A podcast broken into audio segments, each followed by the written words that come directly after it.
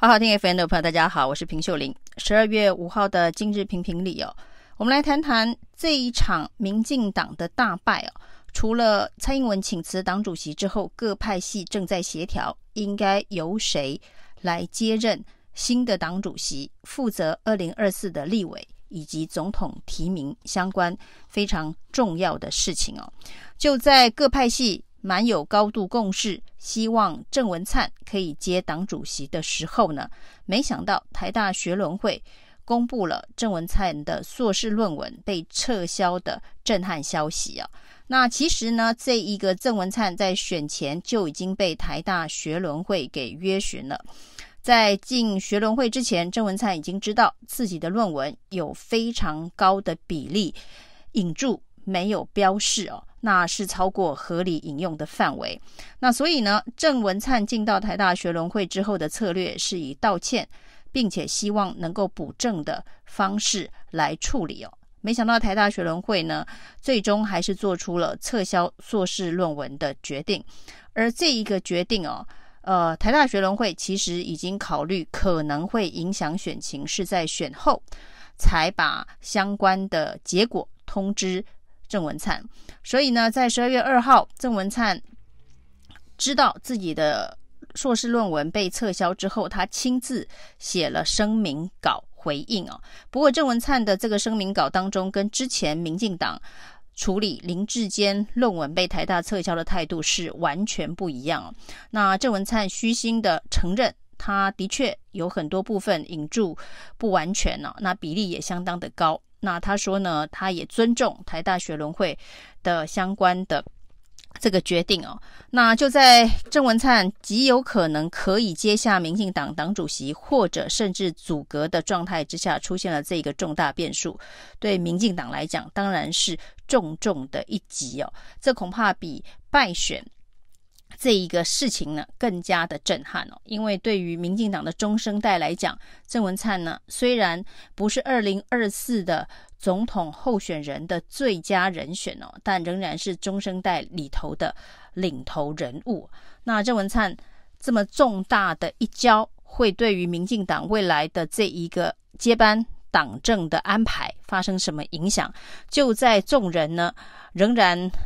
惊魂未定的时候，突然又传出哦，这个立委蔡适应啊，他的博士论文哦，台北大学的博士论文也被撤销了。那这一连串呢，这个民进党重量级政治人物的论文被撤销的事件接二连三呢。虽然是在这个选后才发生。并没有直接影响选情，但是呢，一一二六这一场选举，民进党是已经挫败，在挫败之后又连中两箭，而且这两箭呢是真的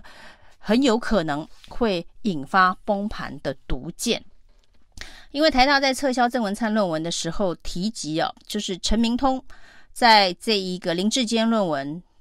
被撤销，接连又是郑文灿。论文被撤销，指导教授都是陈明通哦。台大也对陈明通做出终身不再聘用的相关的决策，这对陈明通的学术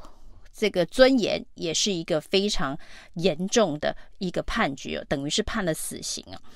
那针对在林志坚论文案当中百般的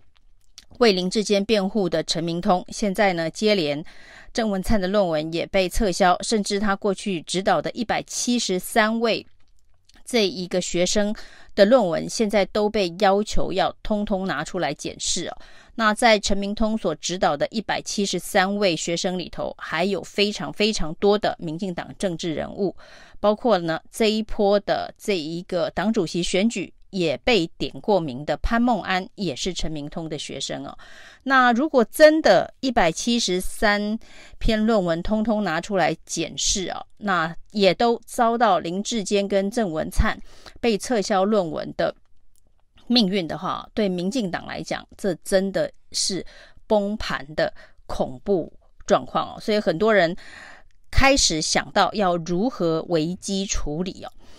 那其实呢，在这一次的郑文灿跟蔡适应的这个论文被撤销事件当中，两个人都以相对于林志坚来讲更为谦虚的态度面对哦。一方面坦诚的确呃有疏失。那另外一方面也尊重学校的判决。那蔡适应是说要呃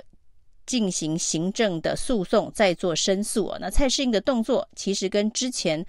在选举期间被撤销论文的蔡壁如一样，也是呢要再进行行政上面的救济啊。但是民进党啊，这个时候恐怕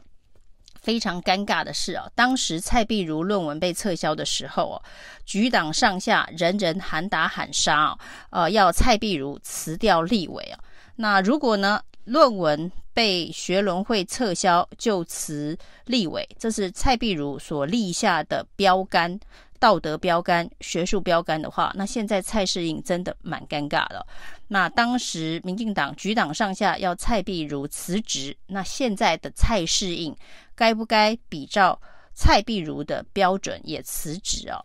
那现在当然大家是鸦雀无声哦。现在可能蛮后悔，当时逼着蔡壁如辞职，立下这样子的一个标杆哦。那如果呢？现在回头看看呢、啊，当时林志坚的处理论文的方式，能够跟现在的郑文灿跟蔡适应一样的话，恐怕就不会搞到现在，呃，血流成河的状态。那林志坚也可以在论文案上止血，也许还可以继续参选桃园市市长，也许也有当选桃园市市长的机会。那现在呢，接连郑文灿、蔡适应的这个事件发生之后哦，民进党内开始释放出要切割陈明通的这个声音哦，可能也希望借由切割陈明通，保护后续的包括潘孟安等等其他民进党的这个政治人物。民进党立委许志杰开第一枪哦，他要求陈明通应该要先道歉再辞职。陈明通现在要辞的职务是国安局局长。从林志坚的论文风波之后，已经很多人认为陈明通不适任国安局局长，但显然蔡英文是一路捍卫哦，完全没有要动陈明通的意思哦。那现在呢，接连发生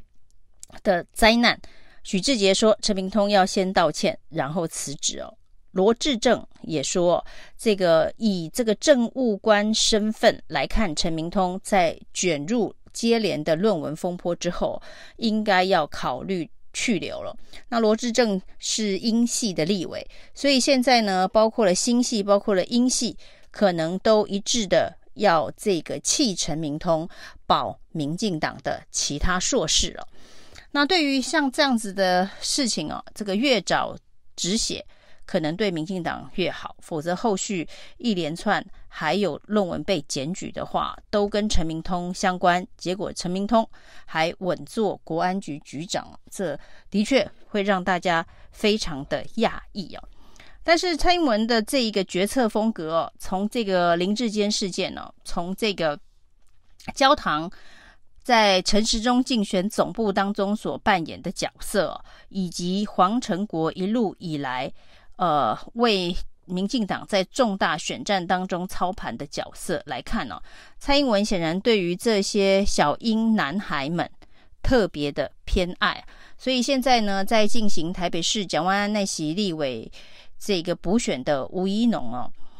那也恐怕也是英系啊，认为有机会拿回一席。立委的骑兵哦，这当然中间经过了中选会的主委李进勇的悉心安排啊，突袭一月八号补选，让准备好了的吴怡农挑战这一个兵荒马乱当中哦征召出马的王鸿薇哦，但是呢，对吴怡农相当不利的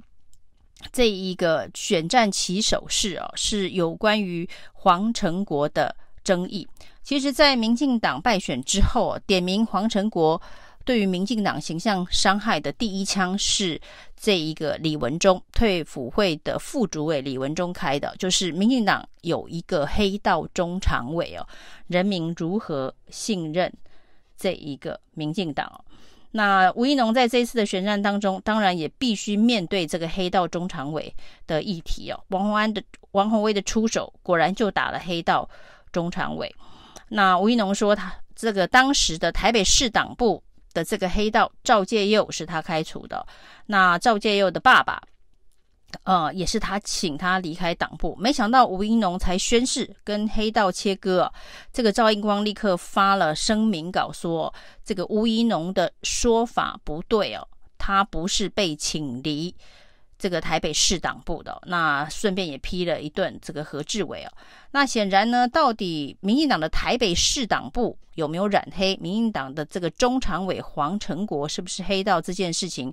吴怡农。所说的希望党内能够处理对黄成国的指控，因为这是社会高度关切的议题哦，也会演变成对民进党的不信任哦。到这里，你其实还是必须赞扬吴怡农的勇气啊，就是正面对决，直球对决黄成国，要求党中央处理黑道。中常委的议题哦，那特别强调这个黑道中常委的议题是政治问题，不是法律问题哦。因为黄成国到底是不是有法律上面的议题，这当然呃目前没有看到任何的证据哦。但是这是一个政治议题。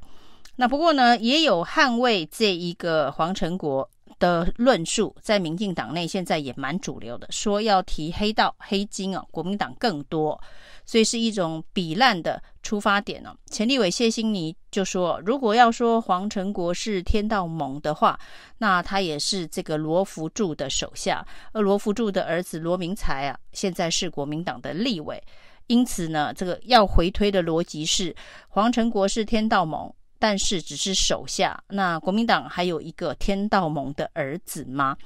那如果这个标准呢、啊、可以过的话，那。民进党内就是任何跟黑道挂钩的这个事件，只要对比找出一个这个国民党过去执政时期也有类似的案例哦，现在的民进党通通都可以这个脱离大家对他的质疑，然后呢就过关了吗？这恐怕是民进党对于这件事情过于轻忽的一个想法。如果要比黑道治国、黑金治国，只要比当年的国民党好一点点，民进党就可以这么做的话，那大家何必要政党轮替啊？那所以呢，就像郑文灿跟这一个蔡适应不再敢跟林志坚一样啊，全党挺小智这样子的做法，那是谦虚面对道歉，呃，尊重的相关的态度。那这是一场败选。给郑文灿、给蔡适应的教训了。那如果民进党还要全党挺阿国的话，那这样子下去的话，也许人民需要在下一场选举当中哦，再用选票给民进党一个教训哦。那民进党也就不会再用这一个罗福柱来当阿国的遮羞布，那认为可以继续全党挺阿国了。以上是今天评评理，谢谢收听。